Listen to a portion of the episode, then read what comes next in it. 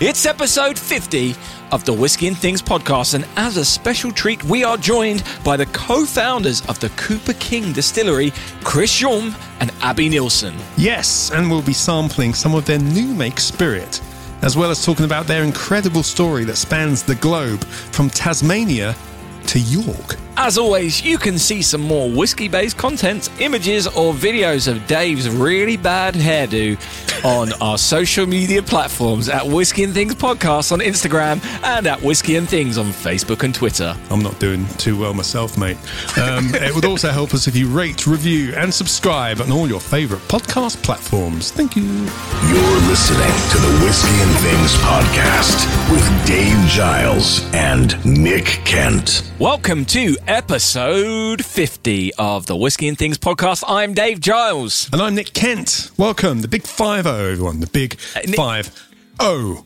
We are officially at the point where we stopped doing the video series. I was going to say that. Yeah, 2014, we got to 50. Decided to go bi weekly or every two weeks or something. We, we Monthly, decided. I thought, wasn't it? I can't remember. But then we a- never did. We never did. We just gave up. We, just gave up. Maybe it's time to give up now, Dave. What do you reckon? Well, we've already got episode 57 recorded, Nick, so I don't think that's happening. Ah, I was hoping for a holiday. now, mate, does it feel like you've done more or less of these? More. really? Um, I don't know. It's quite. It's, it's hard. It's hard work doing a weekly show. Um, you did two of them, but um, I don't know. We're kind of in full swing now, aren't we? Yeah. So we'll we'll keep going. We'll keep going. It definitely everyone. feels like we've learnt more about whiskey anyway. yes. Yes, we have. Talking of which, shall we just go and learn about some whiskey? Yeah. Let's not drink one though. Let's not have a whiskey this week. Episode fifty. No, No, no. whiskey. No whiskey. Absolutely. But yeah. So this week we're uh, yeah we're not doing a whiskey but we're doing a distillery. So I found out about this amazing distillery called the Cooper King Distillery uh, in just outside York, and it's an amazing story they've got, uh, and I just really wanted to get it on, and it also ties in with episode one. So I really wanted to do this. So we literally just finished recording with them, and they are a delightful pair. Uh, so I hope you enjoy this interview with Chris and Abby because you're about to listen to it. Yes, you are. Don't turn off. Listen to it. Enjoy. Whiskey? So, welcome to Chris and Abby from Cooper King Distillery. Thanks very much for joining us. Not at all. Absolute pleasure. You're welcome. This is our episode 50, so we wanted to do something special. So, I'm going to let you in on a little story here, which is why I wanted to have you guys come on. So, when in, in our very, very first episode, we had something pre recorded from Nick being in New Zealand back when we could do things, right? And Nick went and met up with the uh, people at the New Zealand Whiskey Collection Yeah. and and tried some of their whiskey, and they were talking to him about Tasmanian whiskey, and he nodded along as if he knew what he was on about. just But the oh, truth yeah. Is, it's- I was learning. I was learning. I, wasn't, I didn't pretend. the truth is, neither of us had a clue about Tasmanian whiskey um, because we were obviously starting this journey of learning about whiskey and all this kind of stuff. And then the other thing that's happened over this year is we've discovered English whiskey and how wonderful that is. So there's been this ongoing going theme that we need to try Tasmanian whiskey, which we've not yet done, but also that English whiskey is a revelation. And you kind of combine both of those things. So uh, I really wanted to try and get you on. I'm so glad we've been able to do it. So, can you tell us about how Cooper King got started and how it links to Tasmania? We can, and it's a bit of a it's a bit of a mad one, if I'm honest. Um, so, just who, who, who, those who don't know, we, we were a self-built whiskey and gin distillery outside of York, um, and it all started maybe six, seven years ago now. Uh, Abs and I were at the time we were living in Leeds in our late twenties. I just qualified as an architect, and Abs was a scientist, so just got a PhD. Um, both pretty worn out. I mean, you were completely burnt out after Oh, so burnt out. after studying working in the Yeah. Um, you know, we both both qualified. We working in our jobs for about a year, and it just didn't kind of feel right. And the people we were working with, no one particularly seemed that happy in their careers. All our friends at the time were were buying houses and having kids, getting married. You know, sort of settling down. We knew we wanted to do that one day, just just not then. So uh, we decided decided to disrupt things a little bit, and we quit our jobs and bought one way tickets to Australia. Nice. Uh, which you can imagine our parents at the time were horrified after Yeah. finally putting us through education, thinking, yes, they've done it, they're there, I can forget about them. We ring them up and say, oh, we've jacked it in and we've got one way flight with no plans. I So, did two degrees in science you know, I'm just going to leave and got, got the PhD for pair of flip flops and just go surfing for a bit. It's not going anywhere, is it? The PhD's not going anywhere, so that's fine. That was part of my argument. Um, so this is where the Ta- Tasmanian connection came in. So uh, I, uh, one of my best friends was a perpetual traveller and had recommended Tasmania as one of the best places he'd ever visited. Um, which is kind of high praise from from Tom. So we flew over to Melbourne a week there, then went straight to Tassie, and we absolutely fell in love with the place. It's, I mean, something like a third of it is protected wilderness, like World Heritage Wilderness Site. It's pretty remote and rugged. Um, but interestingly and uh, sort of relevantly, their, one of their whiskey distilleries won the accolade of producing the world's best single malt whiskey about a month after we arrived there, which was pretty fortuitous. Now, we had friends back home with a whiskey blog and we were opportunistic backpackers at the time. So we messaged them and said, Look, we're over here in Tassie. Would you believe it? We're 20 minutes from this distillery. Basically, if you buy us some lunch and give us some petrol money, we'll, we'll go and visit and uh, uh, get some blog content and take some photos. And they absolutely leapt in it, didn't they? And were like, oh, you know, absolutely go and visit all three distilleries on the island and we'll cover expenses. Well, no, actually, what they said was go visit all the distilleries on the island. Now, I think they thought at the time there was three, but it turns out there was eight operational. oh wow, okay. Naturally, to fulfil the brief, we had to visit all of them. Of course. So, course. yeah, we, we were very kind of lucky to, to have that opportunity. Yeah, and uh, you know, at the time we were um, we were backpacking, we were living in an estate car, we were fruit, we were picking apples to extend our visa. We were getting, you know, it was cent per apple. it was it was a pittance. Wow. But then on the weekends, we were driving out to these beautiful distilleries all across the island. And, I mean, we spent a couple of months visiting them all, and just very, very quickly fell in love with it and how they fell in love with with how they were making whiskey over there and the people behind it and the, I mean, you know, the first chap we visited was it was a, a rye farmer called Peter Bignell, uh, a Belgrove distillery. He'd never made whiskey in his life, and one year he had too much rye whiskey and thought I'm going to have a go making Grain. great uh, something too much rye, uh, yeah, grain grown, and thought oh, I'm going to try making whiskey. So he made his own copper pot still. He soldered it together with copper from fallen power cables. Suppose didn't ask too many questions of Peter. um, you know, produced this whiskey which was absolutely beautiful. And when Noma, which for a while were the world's best restaurant, had a pop up in Sydney, they stocked Peter's whiskey. He'd never made it before. He was a rye. I mean, he was just a farmer. It was, it was kind of a theme, wasn't it? Emerged amongst all these distilleries we visited that the majority that had never made whiskey before had no background, weren't Scottish, didn't have ten million pounds in the bank, Yeah. but were making beautiful, Yeah. beautiful spirit. it was a it was a side of the industry which we hadn't been exposed to before, or I Mm. suppose we hadn't exposed ourselves to before. And then all of a sudden, we were surrounded by these amazing people, which you know, it was uh, like distilleries that were pretty much started on a shoestring budget, which blew my mind because it suddenly made it accessible. It were these really passionate people who were self-taught for the most part. Um, and we kind of had this revelation that maybe we could do that. You know, if we kind of put our minds together, we'd both been looking for something that was creative, that was hmm. exciting, something we could both kind of start together. You know, we wanted to work together, but we just didn't know hmm. how. You know, we both love food and drink, and then all of a sudden we were absolutely madly in love with this whole kind of craft distilling and the people and the place and the product and having that really beautiful connection. And I suppose it was the romance of Tasmania. It was the fact that we just quit our jobs and we started on mm. this new journey together. And it was all, it had all of the, you know, kind of romance around it. And we had open minds and open hearts. And we thought, well, let's give it a go. Let's start our own. Obviously, with a few whiskies to help lubricate the idea. That's where the best ideas come from. That's it. I I think you couple that with the Australian confidence in pretty much everything. So, you know, you tell an Aussie, oh, I've just quit my job and I'm going to set up a whiskey distillery and I've never done it before. It, you know, there's no doubt. Like if you said something to England, they might they might question it. But in Oz, it was just you know a slap on the back. Oh, good on you, mate. You know, when's it ready? You know, Yeah. crack like, why are you talking about it? Just get Yeah, doing it. yeah, when- Just when- make yeah. it. It was that like enthusiasm. Yeah, it's pretty infectious. So, so my understanding about Tasmanian whiskey is there's one guy in particular out there who kind of changed everything and got it started, and also had something to do with the law changing, which then ma- meant that uh, smaller distilleries could even exist when before they couldn't. Is that is that correct?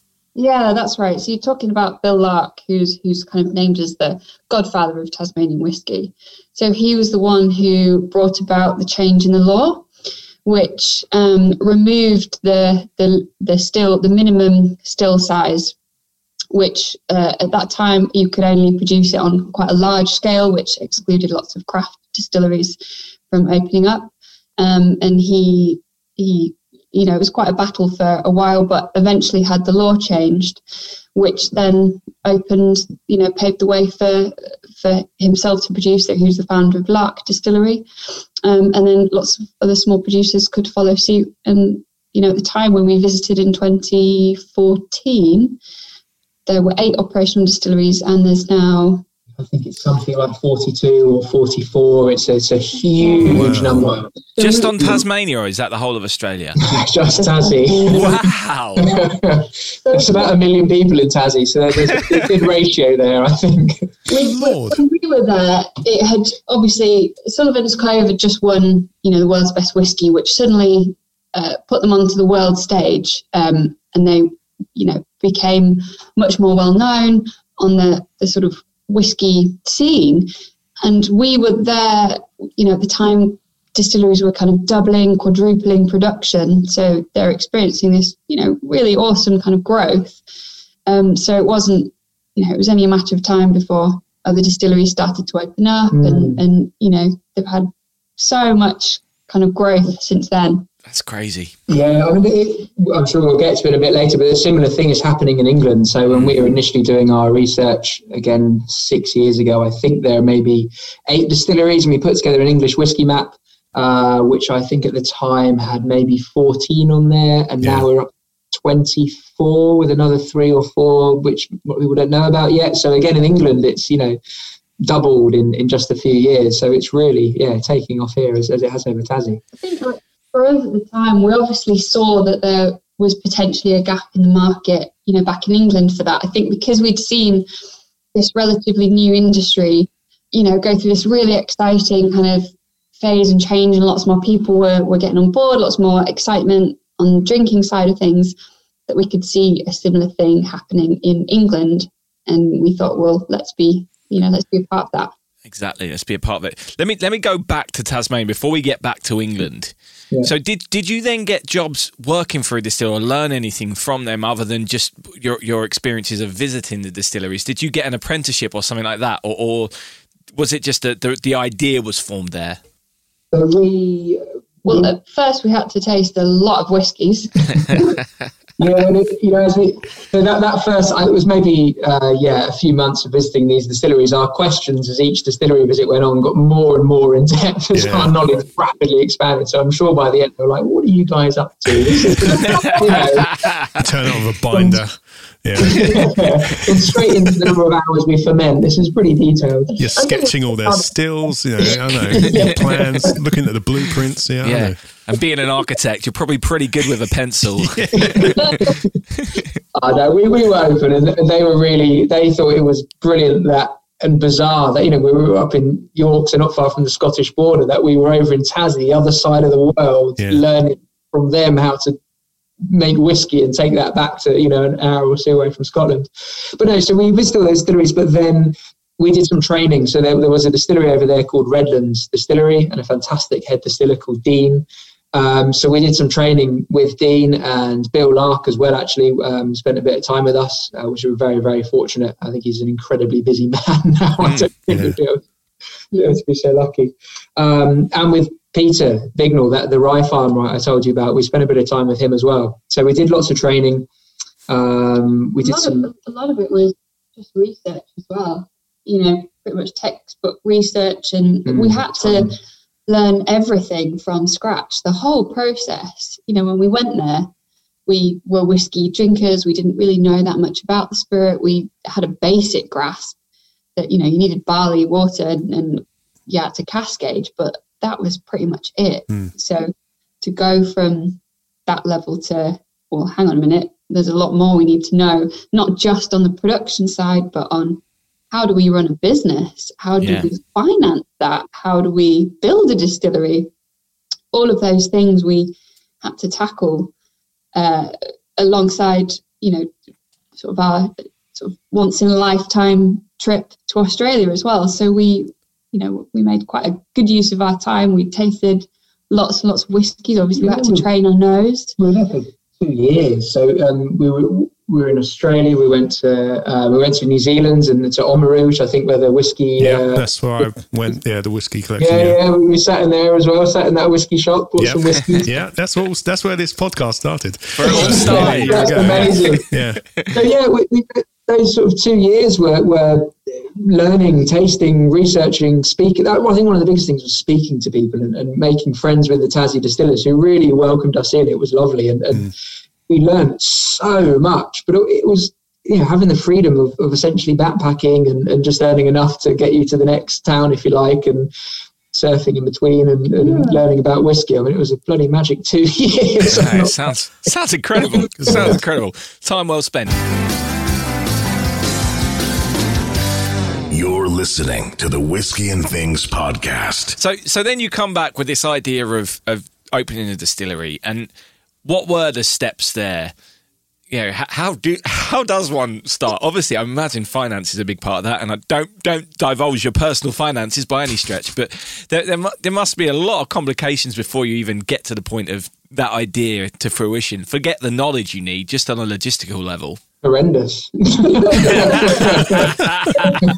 that was probably one of the last things that we kind of tackled really was you know we, we had a, a budget for it and it was like we kind of knew roughly that there were different options to finance it but i don't think it was you know we kind of put that to the back of our minds almost so, because i think if we'd have known how much it was actually going to cost at the time it would have been a non-starter Yeah, because you know it cost us three times as much and has taken us probably three times as long.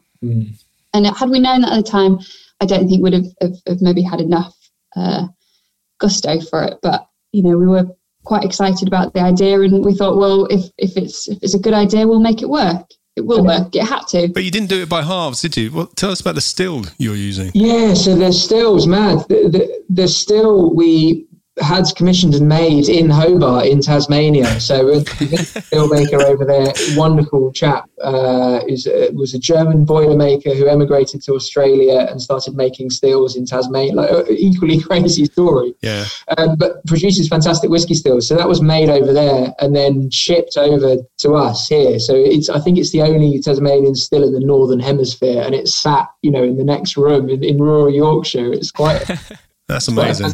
That's the. It costs you three times as much, but you've the detail like that, bringing the Tasmanian still over.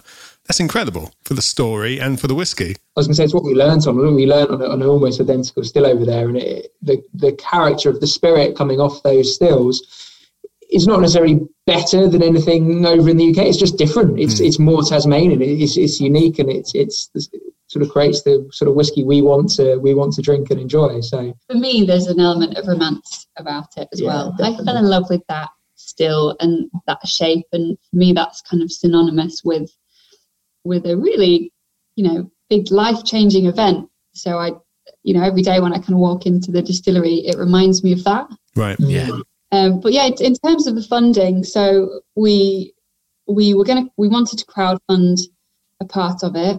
Uh, we knew well, you know, kind of asked the bank for some money, and we were all excited about it, and you know, presented a really thorough business plan, which we're really proud of. But uh, but yeah, obviously got knocked back. They were like, absolutely no way, because we were like, yeah, it's going to take three years before we can earn any money. That'll be all right.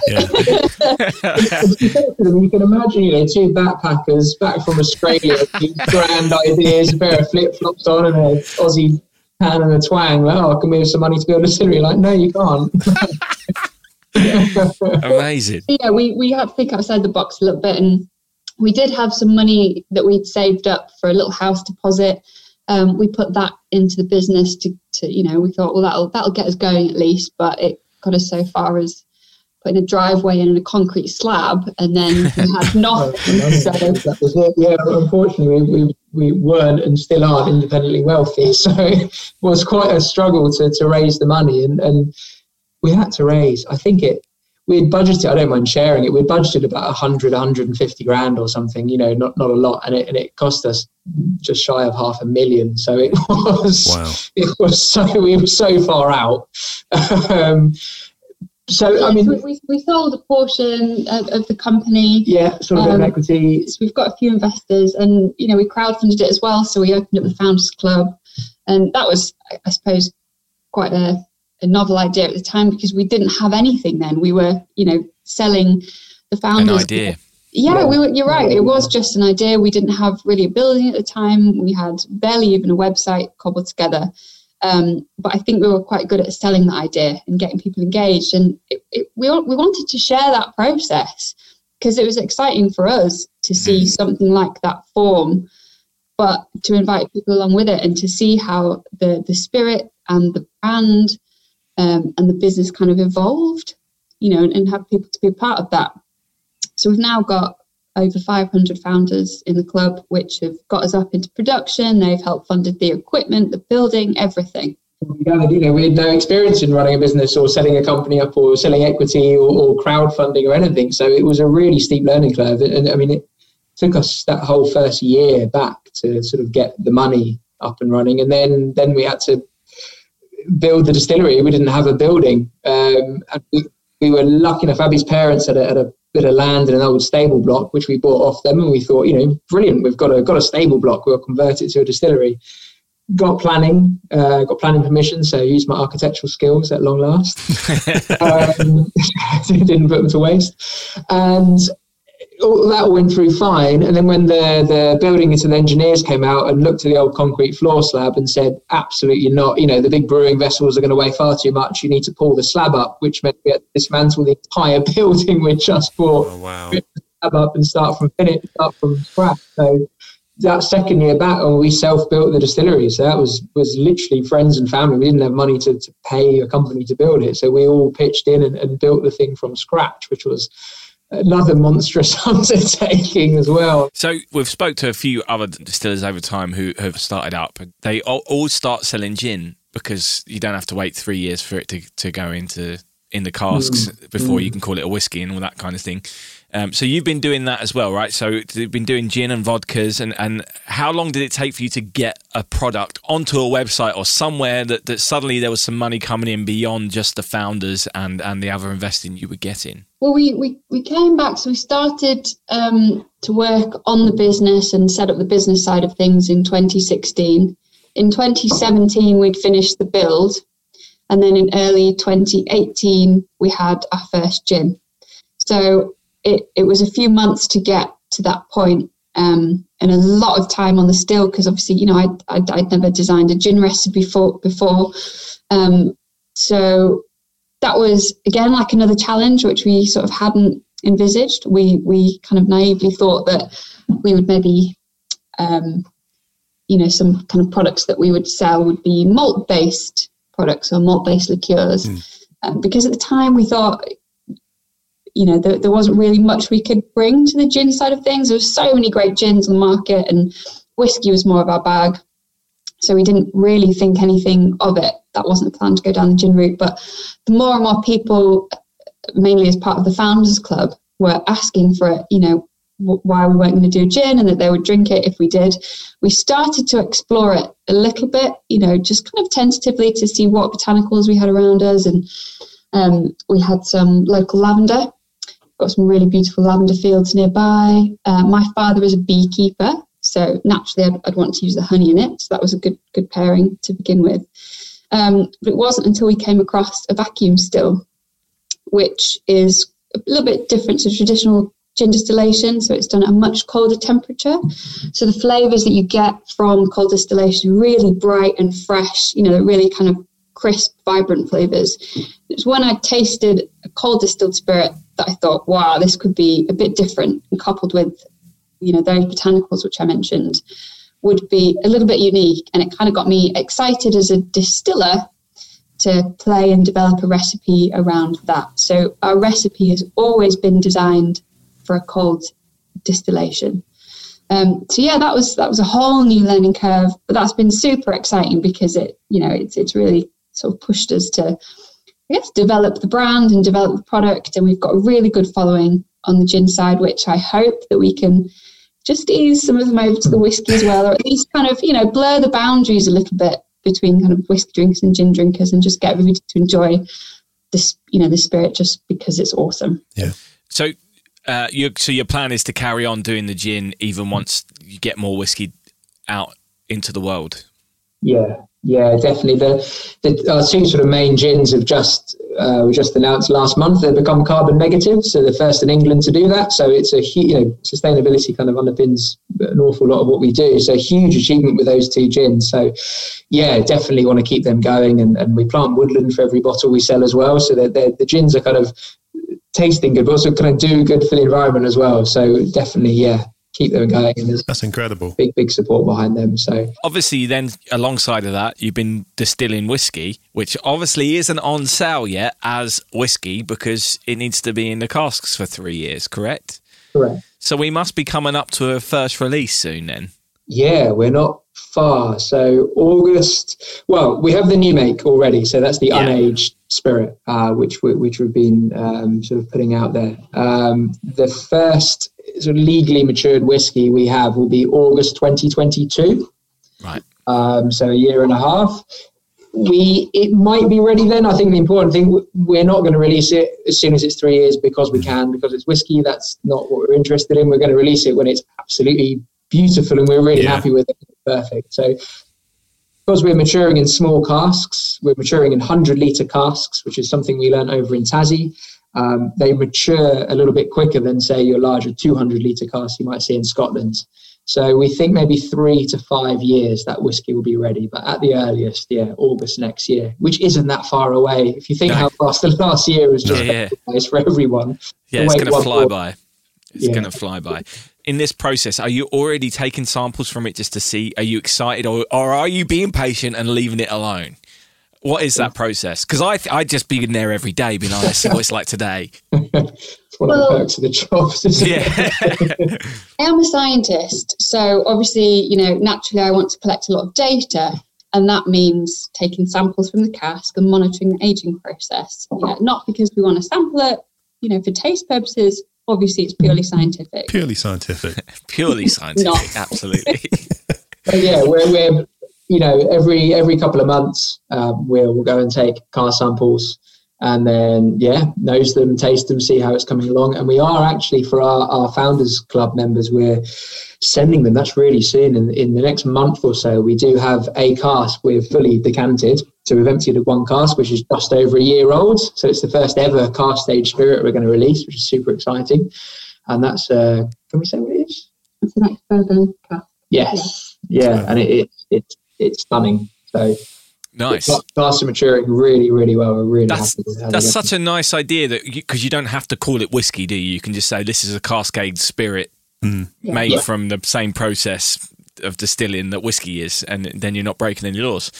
But it's a, it's nice for you to be able to do that for your founders, so they're coming along on the journey, right? definitely. And that, that's the point from the outset, wasn't it? Is to let them, you know, follow the distillery and the build and, and all the rest of it, and now to actually, yeah, try that spirit as it's maturing and then slowly sort of heading its way towards whiskey. It's, oh, we can't wait. Honestly, it's going to be so good to be able to. Such a great idea. That's such a great idea. Whiskey bots, roll out. You very kindly sent us a, a sample of the new make. Now we've not done a new make sampling on the show. We have tried new make. Uh, we went to Bimber in the summer because it's just down the road. Is it? It's Yeah. just cra- It's literally I can walk there. It's amazing. I, and I, I, we started this podcast, and then I was like looking for distilleries. And I was like, "What? There's, what?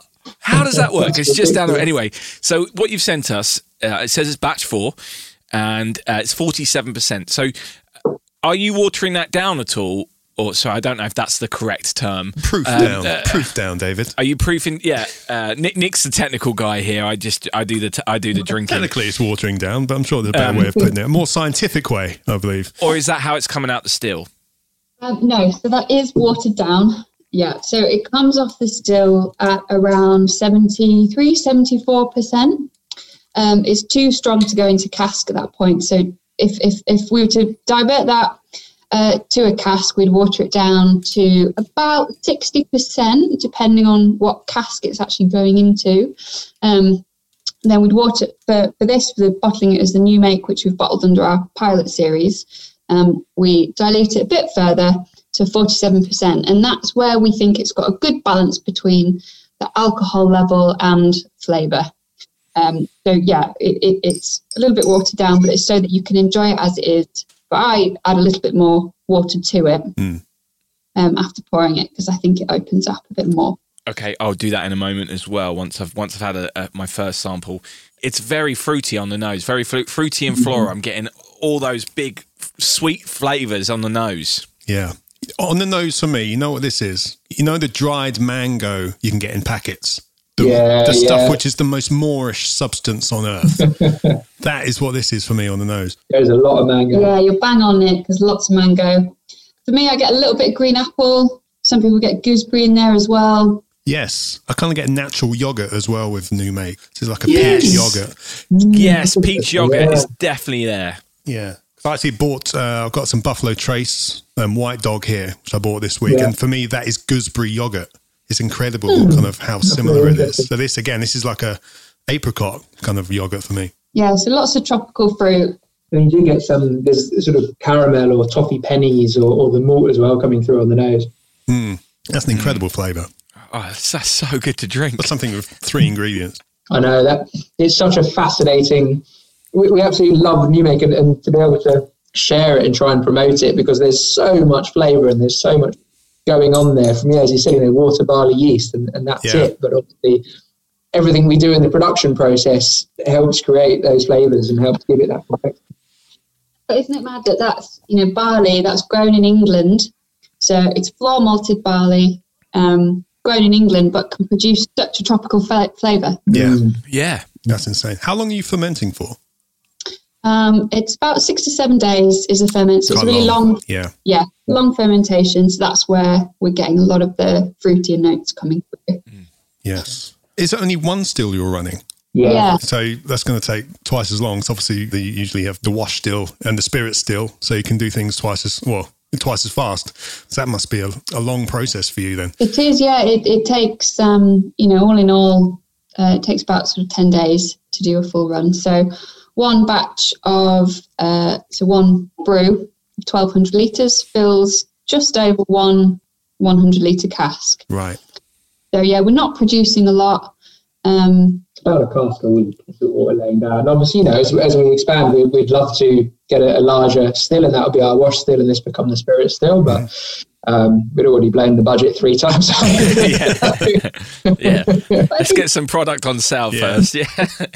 yeah, you said it is, you know, it's a lot slower to work with one still, which, eh, you know, I suppose is a downside in, in terms of our production capacity. But it has afforded us that extra time to just kind of stop, you know, what does the spirit taste like? How can we change it? What do we want from it? You know, Yeah. we can really play with all of those variables um, fermentation, temperature, um, the speed of distillation, all of those things that affect it. You know, our, our distillation days are about 10 hours. They're really, really slow, but it means we can fully understand, you know, how that grain produces the flavors that it does. Yeah. Awesome. So we can be really, you know, kind of thorough in, in what we're producing. Yeah. I, I just added a, a, a drop of water and um, I've had another sip. And I was thinking this anyway, but the flavors are, are pinging out at me now. It's like a tropical squash, but with vodka. or not necessarily vodka because you don't really taste vodka in it, but an alcoholic tropical squash, uh, which is amazing. As you say, it's incredible to think that you're getting those flavors from from From English barley. From- That's it's crazy, isn't it? Um, obviously, the process of adding it to adding to the barrel. We've we've spoken to a, a fair few people over this year, and the wood is m- so much to do with the flavor of the of the final product of the Mm-hmm. whiskey. I think it's great. Are, are you going to continue to sell this alongside the whiskey because this is such a good drink on its own? It feels a shame. I'm sure you're going to make great whiskey with it, but it feels a shame to to to not let people experience this if they can because it is so good and and yeah and the wood is going to completely change it so it's not going to be anything like this obviously there'll be elements of it but it, it's it's so important that this this people can experience this and then compare it to the, the ones that have been in the barrel for three years or four years or five years however long you end up doing that for and and saying wow how can that happen Dave, I am so glad you've said that because that is exactly what we're trying to achieve. You know, New makers of spirit is is a bit of an underdog in the kind of whiskey world. You know, not many distilleries bottle it.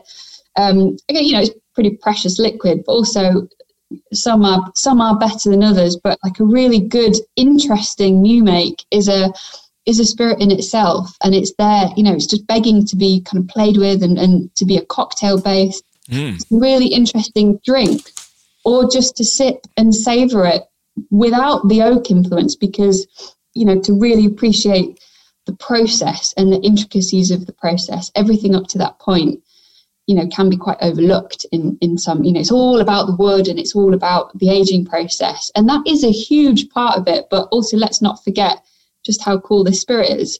So the reason why we've bottled it you know we're, we're, we're trying to promote it is for people to yeah enjoy it in its own right. You know it makes a brilliant cocktail. Um, one of my favorite cocktails with the new make is it's a take on a caipirinha um, which is basically just muddled with lime and sugar syrup with crushed ice and it is just an awesome awesome cocktail Is that the off kilter? Which you, Off kilter, yeah, we yeah. have in here. Oh yeah, it's on your card. Yeah, Yeah. It's, give that a go. It's it's absolutely super. So you have um, cocktails and stuff on your website to make with your spirits as well, which is great. Your website's fantastic. The blog is fantastic.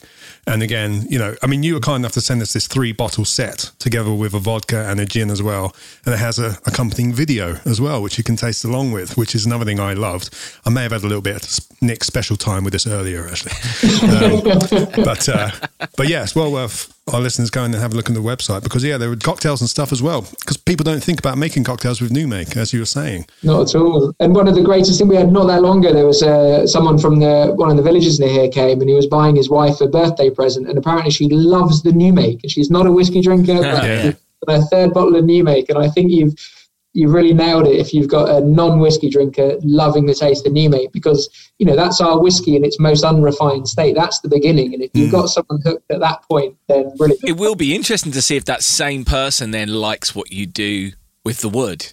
Yeah, uh, and whether and whether it ends up being her gateway into other whiskies as well because it's the the flavors have begin to, you know she's got used to the idea of the flavor and the burn or however she's drinking it. We also have some some people who have come to the distillery so pre-covid when we were running tours um, who were neither whiskey or gin drinkers but you know they'd kind of been been bought the experience as a gift um, as something to do uh, they actually went away with a bottle of new make because they'd found something that was totally unique and and you know was like neither gin nor whiskey and they found something that they loved and you know they loved it because of the flavor and so i love that that you can you know if you kind of strip away all of the preconceptions of what you think a spirit should be and just focus on championing that flavor then Yeah.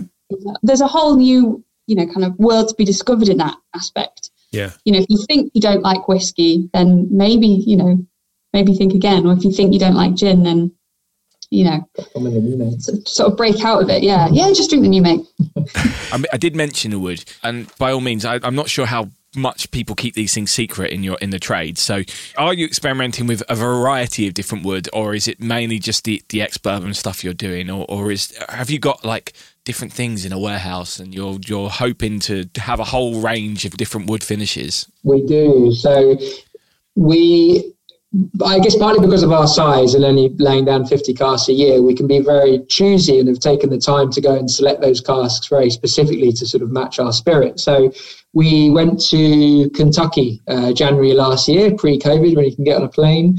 Um, went to a fantastic bourbon distillery there called MB Rolands. Uh, they produce superb bourbon, but they also do it as a corn whiskey. They do a malt whiskey. They do a rye. So we've now partnered with them. So we're now we've got currently we've um, got some yeah rye and corn and, and, and bourbon casks directly emptied sort of at their distillery and then straight here sort of door to door. Wow. Um, been filling and they're they're wonderful. They're absolutely wonderful. And then the other side we're exploring is French oak. So we went over to Bordeaux, worked with a very experienced chap over there, and we've sourced some beautiful um, fresh red wine casks. We've got some Armagnac casks, some cognac casks. And our plan a few years down the line when the whiskey is ready is to, is to have two distinct releases. We'll have a French oak and American oak. Nice. Both will pull our new make in slightly different directions, Yeah. but just to celebrate the difference. I mean, the, the, the bourbons are so, they're so oaky and they do a smoked, they do a smoked bourbon, uh, which is incredible stuff. And it will be a full on robust whiskey. Um, while the French oak will be, I think, much there'll be much more fruitiness from the wine. You get much more toasted oak coming through rather than the heavy chars and a much more elegant spirit. But again, to be able to show how that oak influences, you've got the new make, which you can try, and then the two different sort of roots for the two different types of oak. Again, it's about sort of bringing people along for that journey and showing them what what can be done with casks rather than just you know just going for bourbons because that's what's easy to get hold of. You know, Yeah. sort of made it made it difficult for ourselves, but it's uh, worth it, I think.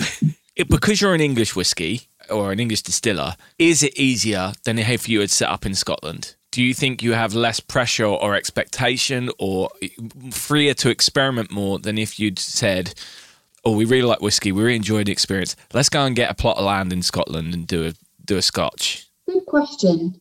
That's a really good question. I think it's easier in some ways because there is no expectation almost. We're, we're a bit more free to innovate. We haven't got anything.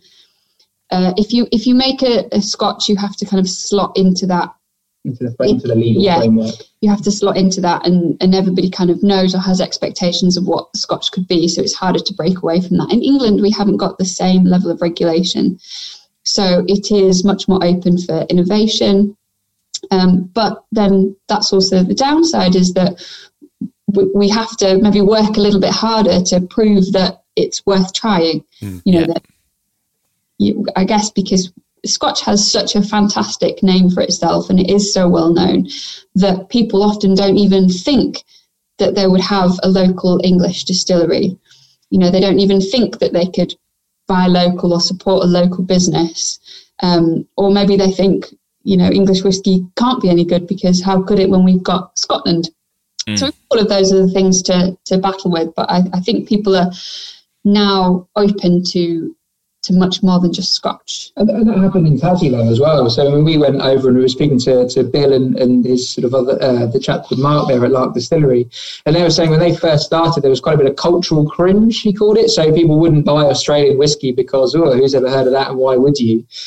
But as soon as they won Sullivan's Cove won the award, then suddenly it was like, oh crikey, we do make good whiskey. Let, let's let's get involved. So I think probably a similar thing will happen with England, and it is changing. But yeah, the moment an English whiskey distillery, you know, wins world's best whiskey, then I think everyone will will come onto it much much easier. And you're there ready to uh, capitalize. I say, hurry up and do it then. You know. yeah. it's fine, it's fine.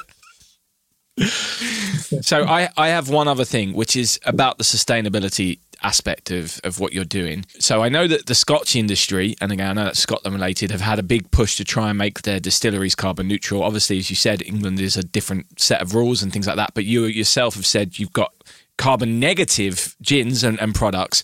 So h- how important is sustainability what you to what you do, and what do you see as being the challenges behind that? So the answer to the first one, how important is it? Absolutely integral to everything we do, and it it all was born out of those travels. So as you know, at Tasmania with all the wilderness areas, and, and we lived and worked up by um, the Great Barrier Reef in Queensland for about six months as well.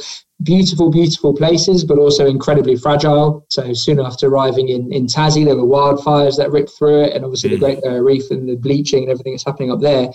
It made us realise that if we wanted to set up a business and run a business that we wanted to be able to do it in such a way that would protect those places and also preserve more places maybe closer to home hence you know the tree planting with a fantastic local charity and um, so that's kind of where the idea stemmed from. And then putting it into practice, it, it becomes a mindset rather than just saying, oh, you know, we're burning all this fuel, we better change that or, or think about that. If we've, we've done it from the beginning, so you know we've run on green energy from day one. Uh, we planted a woodland here on site. We've got 400 trees were planted here. Abby's dad with the bees. The barley we're now sourcing from all within Yorkshire, which is we've got some of the farms, you know, 15 miles away from us, and went out and rode the combine harvester last summer. Nice. Childhood dream come true. Amazing. also because because we're a new business and we we wanted to be sustainable from the outset I, in some ways it's been easier because you can question things from the start. You know lots of lots of kind of premium whiskies and premium spirits are bottled in really heavy bottles you know with a big kind of chunky glass mm. bottom. And it's a lot of unnecessary weight. And rather than just adopting that because that's what everybody else does and we should do the same if we want to kind of be have have the same level of shelf presence well sustainability is more important to us. So let's just not follow the trend. Let's book the trend and just bottle it in a lightweight bottle because ultimately the spirit should speak for itself mm. and the packaging should be secondary. So just small changes like that you know we haven't had to backpedal and make our business more sustainable. We've set out on the right foot and we've still got lots of work to do to become more sustainable. But you know the turning the gins carbon negative is one step. You know it's a pretty good milestone for us to turning the whole distillery Mm, mm. carbon negative. And that will be much more of a challenge on the whiskey side of things just because of that level you know it uses such a lot of water it's such a lot of energy. So it is you know it is difficult to do but it's not impossible. And there's no reason why we can't all work together to try and as an industry make it so much more sustainable because we have to we haven't got a choice anymore. Yeah, it's commendable that you've done it from the off as well, because I imagine thinking that way definitely adds more expense. And when you're trying to save pennies, but then you're also thinking, no, we have to spend that money because there's a bigger picture involved, and there's pl- plenty of people who probably wouldn't. Uh, so w- well done for, for doing that because I think it, I think it's really important as well. So uh, so, so nice work on that. But thank you so much for joining us and for sending us these samples and talking us through your story, which I really do think is amazing. And I wish you all the best uh, w- when the whiskey starts coming out. And we'll post some links to to your site and all that kind of stuff. And uh, hopefully, I ca- can people still join the Founders Club or is that now closed? We've still got some seed memberships, haven't we? Which sort of So there's a next level down kind of thing, is there? yeah, they're the last ones. All the others have Entry level. sold out now, which is which is great. But uh, yeah, there's still some seeds, and, and people and people just follow us on Instagram is always a good way as well to, to sort of keep up to date with what we're doing. Um, but no, thank you very much for having us. It's been really good fun. I can't believe an hour's gone. That's I know, yeah, it's crazy, isn't it? yeah, yeah. Time flies when you're having fun. This is the Whiskey God, reminding you to please always drink responsibly. Mate, how good was that? It was wonderful, wasn't it? What lovely people. Absolutely. Uh, and what a great story. What a wonderful story. Yeah, it makes it feel like it's achievable for all of us to go and start uh, to an extent to uh, if you've got the romantic idea of starting a distillery then, you know, Yeah. just do it. I had the romantic idea when I went to New Zealand of coming back and starting a podcast about whiskey. And then here we are. Yeah, and here we Here are. we are. Isn't it? It's just as romantic, isn't it, Dave? You and me. Absolutely. Zooming every week.